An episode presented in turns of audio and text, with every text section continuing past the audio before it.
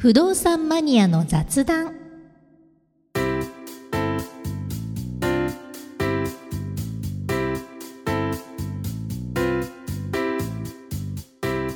この番組は不動産に関する役立つことそうでないことも雑談する番組です。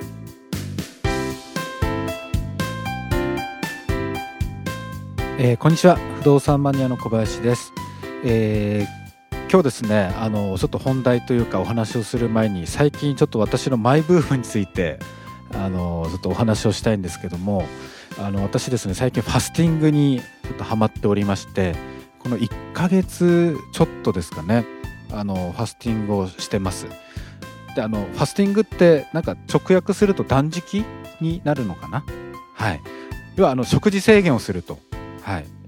いうことなんですけどもあの1ヶ月、まあ、ずっと断食してるわけではなくて、えーやり方としては3日間大体、えー3日間ぐらい。私の場合は3日間にしてるんですが、えーまあ、ほぼ食べないと、はい、私の場合は、えっと、なんだ野菜ジュースというかスムージーというかいうので、まあ、最低限の栄養は取りながら、はい、あの食べないっていうことですね。で、え3日間過ごして。で3日間過ごしたら、えーちょっとずつ、まあ、おかゆとかそういうこう消化にいいものを食べあの食べていきつつ、えーまたそれで数日かけながら、えー通常の食事あの普段の食事に戻していくっていうのをこう繰り返すやり方をしてましてでこんなのでうまくいくのかなとかあの、まあ、断食して結局は食事戻すのでリバウンドするんじゃないかなってあのちょっと半信半疑であのこう知り合いから聞いてですねうまくいくのかなと思いながらやり始めたんですけれども実際やってみるとですね結構減るんですよ体重が。私あの学生時代、まあ、若い頃はもう本当にガガリだったんですけれどもガリガリでですねあのもう体脂肪もオリンピック選手並みのも7%とかそんな感じだったんですけれども社会人になってから、まあ、どんどんどんどん こう超えてきましてですね。はい。であちょっとそろそろやばいなっていうふうに思ってた時に、まあ、これで、まあ、ファスティングを始めて、え1ヶ月で5キロですかね。減りました。でこれからまた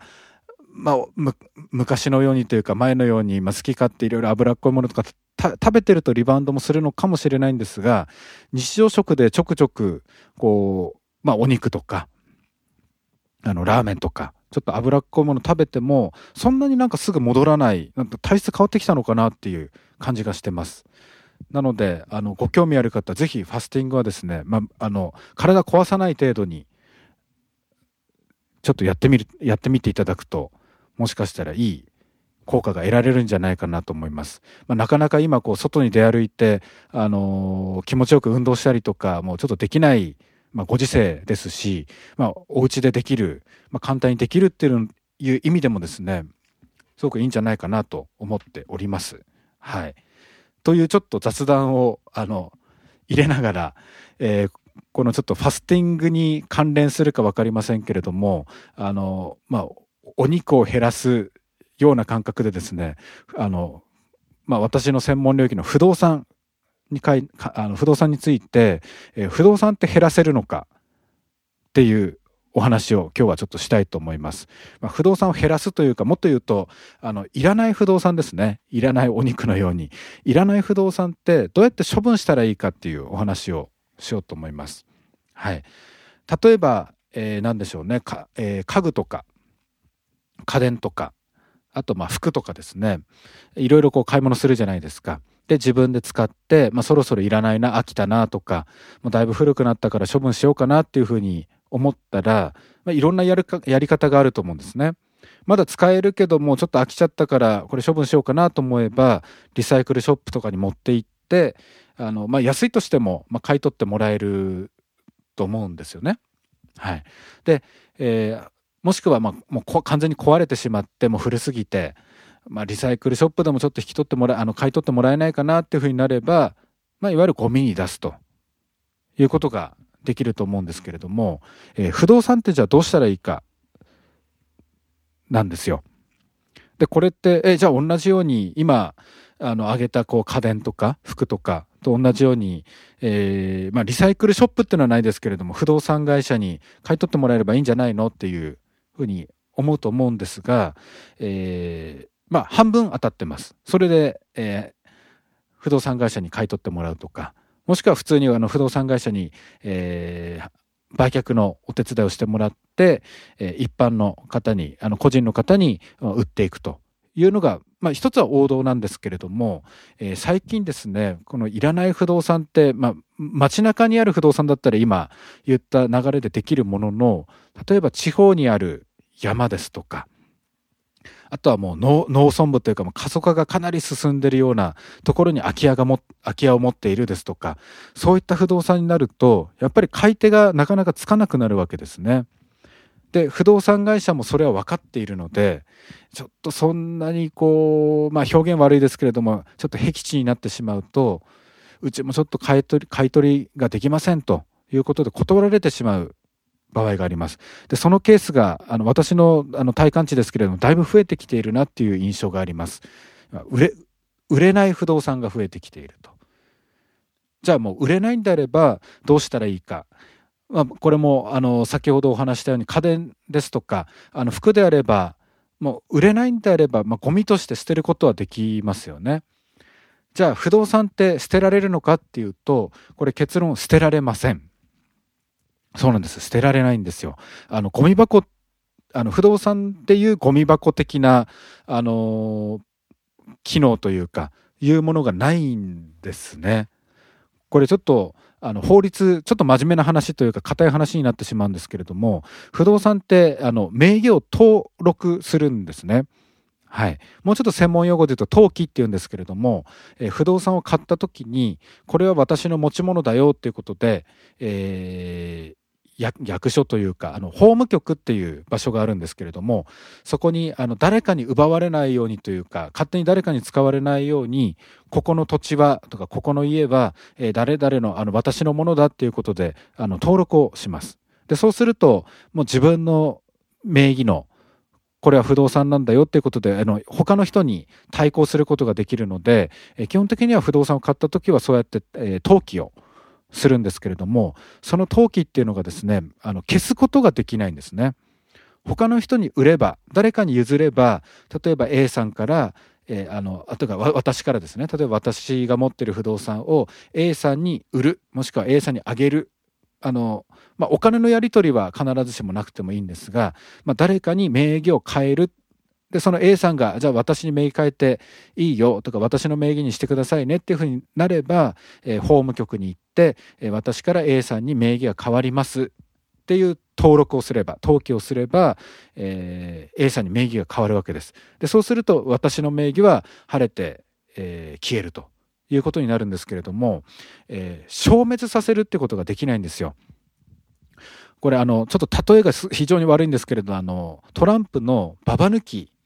って馬場って誰かに取ってもらわないとずっと自分の手元に残るじゃないですか。そのイメージなんですよ。馬場を消すことはできないんですね。誰かに取ってもらわないと。で不動産はこの仕組みになってます。で法律上もうこれは変えられないです。誰かに譲らないと。なので、えー、いらない不動産処分しようと思った時のあのー、準備というかやり方って非常に難しいものがあります。で今、まあ、法律がこういう制度になっているので今のところはですねあのそれでもじゃあいらない不動産ってどうやって処分したらいいのっていうと選択肢ほぼなくて、えー、根性で欲しい人というか引き受けてくれる人を探す。まあ、売れない不動産をって言あのなかなか売れない場所の場合だと、まあ、不動産会社も買い取ってくれないっていうふうになるとえー、じゃあそれでどうやって探すんだっていうあの議論はありますが残念ながら根性論で、えー、なんとか引き受けてあの譲り受けてくれる人を探すっていうのがもう一番王道としてはもうその選択肢が実はないことになってます。はい、であともう一つですねこれちょっとあの半分私の宣伝にもなっちゃうんですけれどもあのいらない不動産をあのどんな場所でも引き受けますよっていうあの引き取り業者っていうのがここ何年か出てきています。はい。で、私はだいぶその初期からあのそのサービスをやあの展開してるんですけれども、えー、まあ、本当にどんな場所でも引き受けるということです。まあ、イメージで言うとあの例えば家電とかあの家具の、まあ、大きいものって売れないものってこう何でしょう粗大ごみ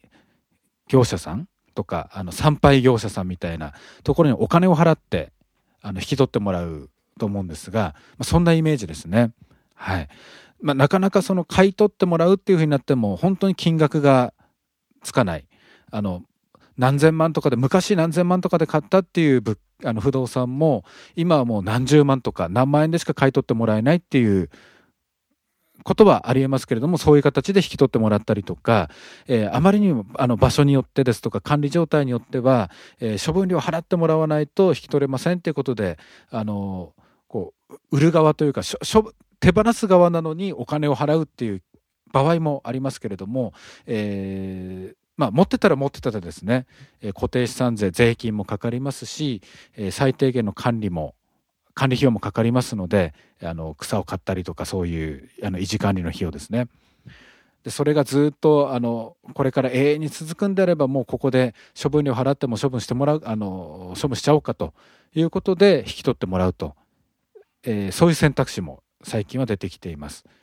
で残念ながら今のところはもうその選択肢しかありません。